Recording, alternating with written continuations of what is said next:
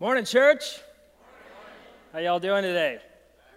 Good. We are going through a sermon called Finite God. As you can see in the video, one of the greatest temptations we have as a people is to relegate God to certain aspects or areas of our lives, not to submit to Him as the infinite God that He truly is. And when it comes to difficult moments in our lives, we oftentimes have to ask, what kind of a God do I serve? Do I serve an infinite, all powerful, all knowing, all loving, all gracious God? Or do I serve a finite God? And this is so important in the difficult moments of life, those moments in which we feel stretched, those moments in which we feel thin, those moments in we, where we feel like our foundation is moving underneath us. In fact, one of the things that brings this to mind, it's summertime. How many of you guys are enjoying your summer? Yeah, thank you. Summertime is a time of family vacations, it's a time of uh, travel, it, it's a season of binge watching our favorite uh, shows, uh, blockbuster movies. Summer is a time of trying to find, especially in Phoenix, uh, ways to get some physical exercise in in some sort of air conditioned space because it's 217 degrees outside. But one of the things, uh, whether you are traveling or uh, you are just being, uh, finishing up uh, binge watching Stranger Things or the Bob Ross Marathon, uh, or maybe it's right before you're about to go for a run on a uh, treadmill or at 3 a.m. in the morning, which are the only two possible options we currently have available to us. You're going to the gym to work out and lift some weights. What's one of the things that you see in every one of those scenarios. What do you do? What's the first thing you do when you get out of the car or off the plane after a long trip? Uh, right? You guys show me. You guys ever stretched before? What do you do when you're done binge watching Stranger Things or the Bob Ross painting marathon? Get up from the couch and you ah. Oh, come on now. Show me how you stretch. You stretch. Ah. Just before you're about to go for a run, what do you do? You st- I'm not going to embarrass myself by trying, but you stretch. Before working out, what do you do? Right? You stretch. You know what I'm talking about? Now, why do you do that? Well, one of the things is when you're in a confined space, when you're, when you're dormant for too long and you need to call yourself into activity, you kind of got to wake up the body a little bit. So you're getting out of bed, you're getting uh, out of a plane, uh, you're getting off the couch. To stretch is to wake things up a little bit, right? If you don't do that, you could really hurt yourself. If you go to the, uh, for a run or just before going for a run or you're at the gym, if you do not stretch, you will not go the distance for very long. If you do not stretch, you are liable to hurt yourself. So, why do we stretch? Well, to call the body into activity, to wake things up, to get the blood flowing, and to prepare ourselves from the heavier, for the heavier weight that's coming, or to prepare ourselves to go, for the, to go the distance. Now, if that's true with the physical body, then it's true of our whole persons. There are moments where we need to what? Stretch. Now, Jesus knows this. In fact, for those of us that follow after Jesus, striving to live as his disciples, one of the things that you'll come to notice very quickly is that there are myriad opportunities. There are thousands of opportunities for you as a follower of Jesus to what? Stretch. And so here's the question Will God show up when I'm stretched? Because if I serve a finite God, He ain't going to show up. So, what's going to be my uh, desire to follow a finite God into stretch moments? Teeny tiny. But if God is an infinite God, if He's all powerful, all loving, all gracious, if He is ever with me, if His Spirit dwells within me, then when He calls me into stretch moments, I know the answer. Will God show up when I'm stretched? Now, does everyone know the answer? You think you do. Right? Everyone in here, whether you're a Christian or not a Christian, by the way, if you're not a Christian, you're still trying to figure out who Jesus is, I'm so glad you're here. It's going to get insane today because I'm going to be yelling at Christians for a little bit. It's going to be tons of fun. I'm glad you're here. Picked a great day to be here. You're going to actually eavesdrop on us as a church family wrestling with one of the hardest teachings of Jesus. And for those of you uh, that follow after Jesus, uh, be encouraged. Okay, so here's what we're going to do. Stretch moments. Uh, I'm going to go to the text. I'm not actually going to ask you to open your Bibles just yet. What I'm going to ask you to do is take a big, deep breath. And I'm going to ask you to close your eyes. I'm not going to do anything weird. I'm just going to read this. But the reason I would like for you to close your eyes instead of reading along is number one, the scriptures were actually designed to be read out loud, primarily not to be read, but to be read out loud so that we can engage it together as a community. Two, I want you to ignite your mind's eye, and I want you to see Jesus standing amongst a crowd of the sick and the tormented. I want you to hear Jesus as he reads these, as he says these words to those who are following him. I want you to put yourself in that crowd and hear, as if for the first time, Jesus teaching. And so, if you would, please close your eyes and let your mind's eye follow along. This is Jesus speaking throughout the whole text. But I say to you who listen, love your enemies. Do what is good to those who hate you. Bless those who curse you. Pray for those who mistreat you. If anyone hits you on the cheek, offer to them the other also. If anyone takes away your coat, do not hold back your shirt either. Give to everyone who asks you and from someone who takes your things, don't ask for them back. Just as you want others to do for you, do the same for them. If you love those who love you, what credit is that to you? Even sinners love those who love them. If you do what is good to those who are good to you, what credit is that to you? Even sinners do that. And if you lend to those from whom you expect to receive, what credit is that to you? Even sinners lend to sinners to be repaid in full. But love your enemies, do what is good, and lend, expecting nothing in return. Then your reward will be great, and you will be children of the Most High, for he is gracious to the ungrateful and the evil. Be merciful, just as your Father also is merciful. This is the word of the Lord. Remember when we said yes to the stretch thing? Would God show up when I'm stretched? And we all said, Of course, the answer is yes. Are you sure? Because what he just called me into, what he just said as a disciple of Jesus, what he, the lifestyle that he just called me into, sounds absolutely absurd. You want me to do what now, Jesus? You want me to love my whom? What did he say? Love your love your enemies. Now, I want you to think about the group of people that he's talking to. First, we'll take a look at the text. This is in Luke 6, 27 through 36. Jesus says, But I say to you who listen, who are the people listening? It's a crowd full of the sick, the disenfranchised, the tormented. There's also power brokers in the room. There are people in the, uh, excuse me, in the room, in the audience. There are uh, people who are insiders religiously. There are a ton of religious outsiders.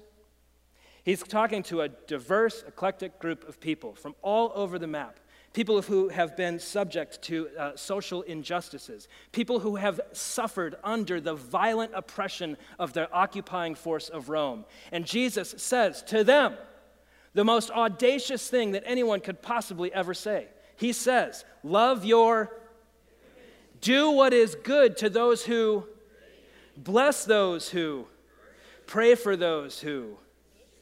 Did you see it? Love, do, bless, pray. Jesus is calling us not just to have nice feelings about somebody. Jesus is not just calling us to have a, a gentle disposition towards our enemies. What is he calling us to? A love that acts. Do you see it? He says, Love your enemies. Okay, Jesus, what do you want me to do? Well, I want you to do what is good. To whom? Those who. I want you to bless those who. And I want you to pray for those who. This is completely upside down. This is not the way the world works, man. I mean, Jesus is being a bit naive, if you ask me. If he's a finite God, he's an idiot. Because this don't work. But if he's an infinite God, then something else must be going on here. Something that absolutely undermines all of the brokenness that we see in the world. Jesus must be speaking about something radically, profoundly deeper than just how to get along. Jesus is speaking to an audience of people who know what it's like to have enemies. What about you? You got enemies? Some of you are like, yeah, he's talking right now on the stage.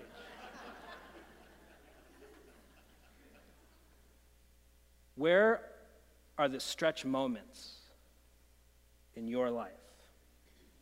The workplace, your community, your family, your church, your city, your state, your nation, internationally? Where are the stretch moments?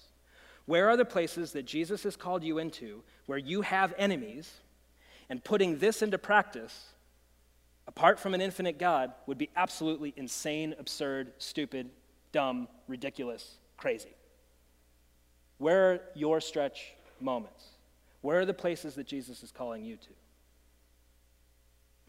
Now, Jesus pushes it. He says this Okay, Jesus, love, bless, pray for, cool. I don't want to do that, but I'll say yes because, you know, we're a church. Then Jesus doubles down. If anyone hits you on the cheek, offer them the other also. This is an act of insult, right? I insult you, and you say, go ahead and do it again. If anyone takes away, takes away your coat, don't hold back your shirt either. Give to everyone. Oh man. You're, this is insane. And from someone who don't ask for him back. Come on. Come on, bro. You don't really mean that, Jesus, do you? See, he's trying to stretch us. He's going to put us in scenarios in which we are insulted, taken advantage of. He's going to put us in scenarios in which we are the victim of some sort of insult or abuse. He's going to put us in scenarios where someone takes something from us, and then he's going to say to us in that moment of stretching, Love your enemy. Who's taken something from you? Who's insulted you? Who's demanded something of you? Who's, who's, uh, who is asking something from you and pressuring you to do it? Jesus says, Love your enemy. Bless, pray. Oh, man. Are you kidding me? Oh, it gets worse. Howard Thurman uh, wrote a book called Jesus and the Disinherited, and I'm going to actually borrow his paradigm. He's got this great uh, paradigm. I'm going to use my own words for it. Uh, but he's got this great paradigm where he talks about, he, has, he, he says, when it comes to enemies, we generally have three different types of enemies. When we, when we think about living out Luke chapter 6, there's generally three places or ways that we live that out. The first is personal. That's what most of us are familiar with. We have personal enemies. Someone in my family, someone in my community, someone in my church, someone in my workplace has done me wrong and has become my enemy, and so I'm against them. And what Thurman argues is the thing to pursue, because you already have a relationship, is peace, reconciliation, forgiveness, grace, putting into practice that which Jesus has taught us. Now, for most of us, that, listen, most of us know the right thing to do. What we lack is an infinite God who's going to show up when we follow him to do it. So I'm not going to belabor that point. But there's a second thing that Thurman says. He said there are people in positions of power, so not just personal, but there are power authorities or power brokers who have sway over us, whose decisions impact our lives that we may or may not know. Think about the owner of the company you work for. Think about the mayor. Think about the governor. Think about people who have authority over you. Maybe it's, maybe it's an extended family, someone who's got authority over you, whose decisions impact positively or negatively, whose decisions impact your life that can become your enemy even without you ever meeting. You with me? Like the, like the VP of your company, you may never meet, but they can make decisions that cause you to be enemies. You, you know that's true, right? The same thing can be true in government or in community broadly. And he says when it comes to power brokers, power authorities, one of the things that we can control, we can't necessarily control meeting the person. You guys know that, right? You don't always get access. But what we can control is the disposition of our heart towards them. And if we make them out to be enemies to be destroyed in our hearts, we run contrary to the grain of this teaching. And so when we look at those power brokers, those power authorities, those whose decisions impact our lives, Luke 6 teaches, Jesus is teaching us here that our response to that is to make sure that our hearts are humanizing them and are praying for their flourishing. Now, that doesn't mean to propagate the evil that they're doing, by no means. Because true human flourishing only comes with a life connected to Jesus and a life living according to Jesus. And so we can pray contrary to their actions, but we can pray for their flourishing, not for their destruction. Thurman goes on to say there's another one, and I'll use the word political. Uh, enemy states, right? If, our, if your nation, the nation you live in, is at war with another nation, who's your enemy nationally? The other nation. Now, you may never meet the other, unless perhaps you're in government or a soldier regardless of where you're at, whether it's uh, the state or another state, we can have enemies that are more than just one person, but they're a system or it's an organization of people. Do you see? Uh, in uh, the 1940s, Americans were told that their enemies were the Germans and the Japanese. Do you see? It's an entire people group. Are you guys with me? It's not just a person or a leader, it's an entire system of people. And Thurman says that when we come into that it's the same as those who are power brokers, is the disposition of my heart to dehumanize and destroy, or to humanize and seek their flourishing. Now, one of the things that I'm not articulating and not striving for is uh, pacifism. I don't think that's what Jesus is talking about here. But let me push it. For the soldiers that I know and pastor, one of the hardest decisions they have to make is when do I pull the trigger? And I think what Jesus is teaching us here is when that moment comes, if we are justifying that behavior by saying that individual is subhuman, is not human, then we're not in a position to righteously pull the trigger. When we as a nation think about enemy nations, if we assume, if, the, if we give ourselves over to the rhetoric of those are monsters, not children made in the image and likeness of God, then we err and we go against the grain of Jesus' teaching here. And so, we as a people, for those who are following Jesus, what is the disposition of your heart towards your enemies? Even if you can't meet them and reconcile, we can still be responsible for what's going on in here. Do you see? And so, love your enemies. He pushes it. Let's continue. Just as you want others to do for you, do the same for them. What's this called? It's the um, silver suggestion. It's the. Um, Oh, the golden rule. That's right, the golden rule. Yes. I've heard this before. Just as you want others to do for you, do the same for them.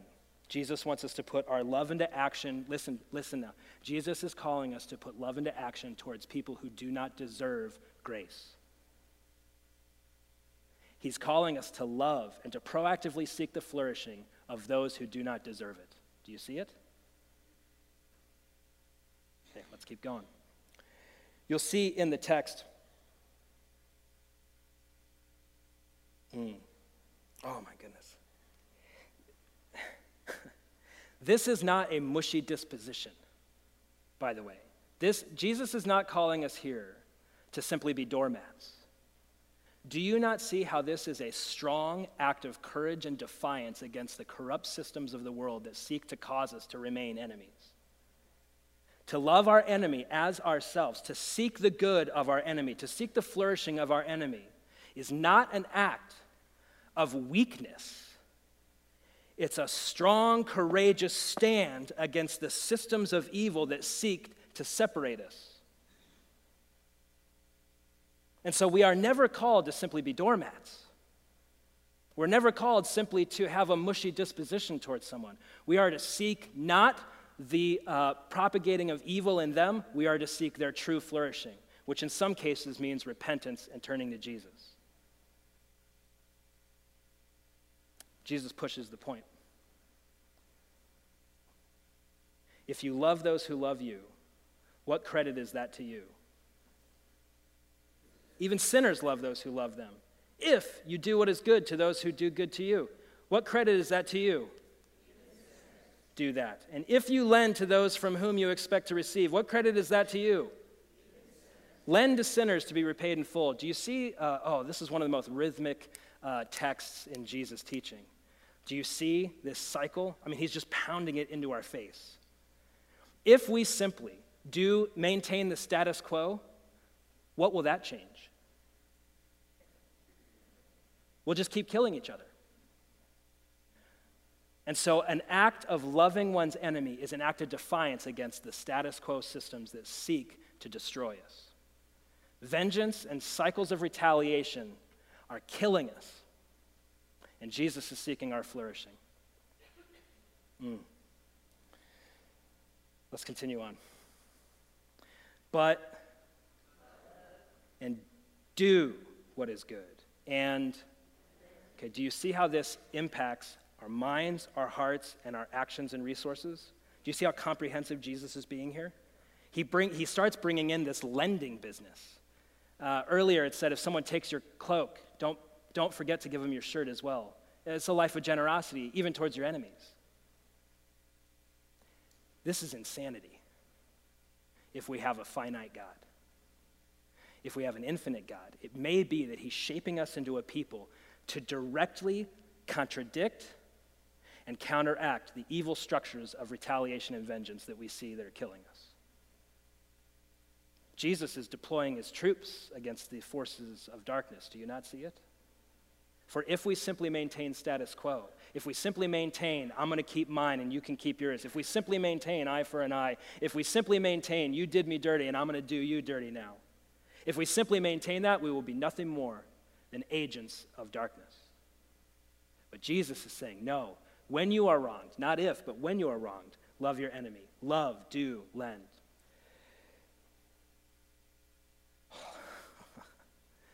Are you encouraged, right? Like, mm. Now, I want you to think for a minute. I want you to think what would the impact be in North Phoenix if we actually did this? If we did more than talk about it, how would Phoenix change? What would be the impact in our city? What would be the impact in our state? What would be the impact in our nation if disciples of Jesus actually did it?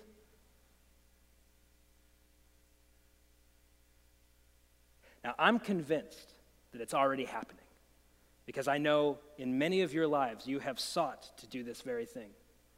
And I'm giving my life over to the fact that I believe that Jesus wants to use Desert Springs Bible Church to transform North Phoenix through a radically diverse and radically unified and radically different and radically Jesus centered community that seeks to not only love the enemy from a distance, but love the enemy by taking communion with enemies and watching as those enemies become friends.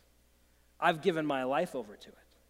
What kind of a change would we make in this community if we actually live this? Well, I'll tell you some of them. I'm not making any commentary on anything I'm about to say other than to point out the power of Jesus. All right, you guys with me on that? So if you start writing an email, just pray through it before you send it to me. Here we go. In this room, I was thinking about it the other day. In this room, I have seen in these seats a DACA 18 year old recipient of DACA. She was brought over when she was four or five by her parents. She's scared to death right now about what's going on. Standing three seats away from a gentleman I know and love wearing a Trump t shirt who is at all the rallies. What power force exists in the universe to put those two people together in the same room singing the same song? I have been in this room where I have seen divorced and still animated against one another, divorced husbands and wives. They're generally further away than three seats. Standing in this room, trying to make it work, unified not by their affinity with one another, but by Jesus, singing the same song in the same space. I have been in this room. Oh, I'm one of them, where you've got an ex skinhead standing right next to a person with a Black Lives Matter t shirt singing the same song to the same Jesus. What power force exists in the universe that does that? I have been in this room when recently fired employees are sitting just down the aisle from the boss who fired them, singing the same song to the same Jesus. What power force exists in the universe that can make that happen? I have been in this room. I have been in this room with an Iraqi national who is sitting just a few rows away from an Iraqi war veteran. If they would have been in the same space, same proximity, different country, different time, they would have been shooting each other. And yet they were in this room singing the same song to the same God. A finite God cannot do that. Only an infinite God can do that. And I'm convinced that as we lean into these stretch moments, moments in which we are confronted with our enemies and have a decision do I seek to destroy or do I seek to love? When we choose to love, not only is God honored, but this city would be radically transformed. So, how do we do that? I'm going to, this is not just something we want to talk about. I actually, I'm calling you to actually do the thing.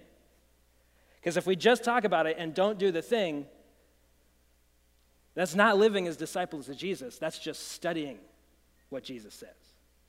But we want to be disciples and we want to put it into practice. One of the things you'll see all around our campus is this slide, our next step slide. One of the key uh, steps for every disciple of Jesus is tables, build relationships. If you are not currently, frequently, consistently gathering around tables with people who are different than you to talk about Jesus and how he, how he calls us to live in reality, I'm going to I'm going to press you. Let today be the day that you make the decision to become a part of a group of people that are different than you to study Jesus together. We've got a ton of different groups. Your next step, uh, to take that next step, fill out that next steps card in the back of the seat in front of you, drop it off at Direct and Connect. Uh, I'd also love to invite you. Pastor Matt and I are running a, a, group right now on Thursday night called Summer Sessions. If you've never been a part of a group or, or, or you're not currently a part of gathering with uh, other followers of Jesus who are different than you to study his word, I want to encourage you. Join us this Thursday, 6.30 in the lobby. It's a great opportunity just to even see what groups can be like in your life. Uh, we're actually starting a multi week study on heaven and hell and what happens when you die. And I just want to tell you, most of what we think as a, as a, as a culture is just so dumb. This has nothing to do with the scriptures. And so we're going to actually study the scriptures together on heaven, hell, and what happens when you die. I'd love to have you join us 6:30 every Thursday in the lobby. Please, whether you're a follower of Jesus or not, would you join us? Because we want to be a, a, a, people group that puts this into practice. We have an opportunity. Uh, we'll see what Jesus says next here. We have an opportunity to put this into practice. Now, Jesus says, then your reward will be great, and you will be children of the Most High God. That's not a positional statement, that's saying you will live as His children. You will actually be putting on display the fact that you're a children of God. For He is to whom? The ungrateful, and the.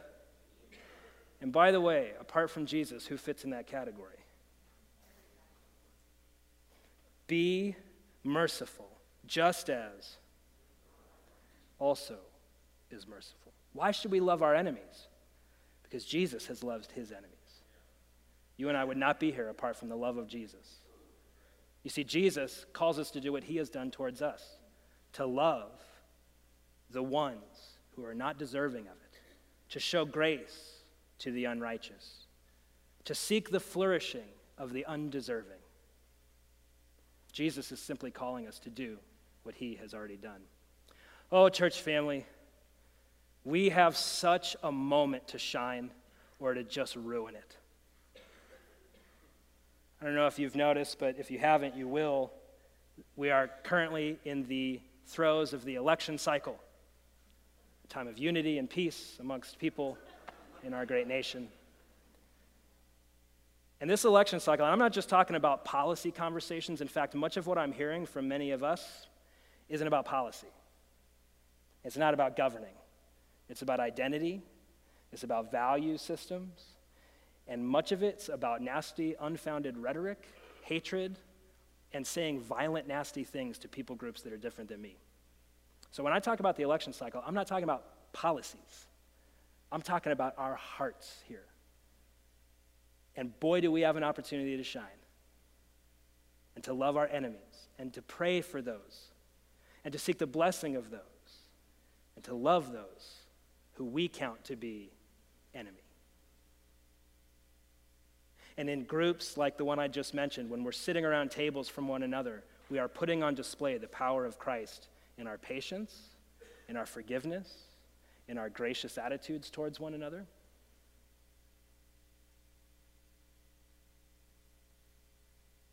And if God is a finite God, this sucks. And this is impossible. And all we're going to do is cut each other. I don't mean theoretically, I mean actually pull out blades and have those gnarly, like, knife fights that they used to have in the 1700s. If Jesus is a finite God, that's what's down the lane for us. But if he's an infinite God, oh, we just might find that we can live in love and peace with our natural enemies. But is he going to show up when I'm stretched? Oh, yes. Friends, I want to encourage you just in a couple of things, real quick. Number one, when we're at these tables, oh man, oh, this is something you already know, but we might not be applying in all aspects of our lives. Um, let me try this. When you're at tables with people who are different than you, or you're on Facebook and, and not reading your Bible, uh, um, just don't be discipled more by Facebook than Jesus. Just quick, quick jab. Um, when that happens and we're confronted with an idea or an opinion or perspective that's contrary to ours, remember, stretch. Right? Jesus might be stretching you to get ready to go the distance. He might, get, he might be getting you stretched to put up more weight than you're used to bearing right now. When you're confronted with opinions and perspectives that are contrary to your own, remember, stretch.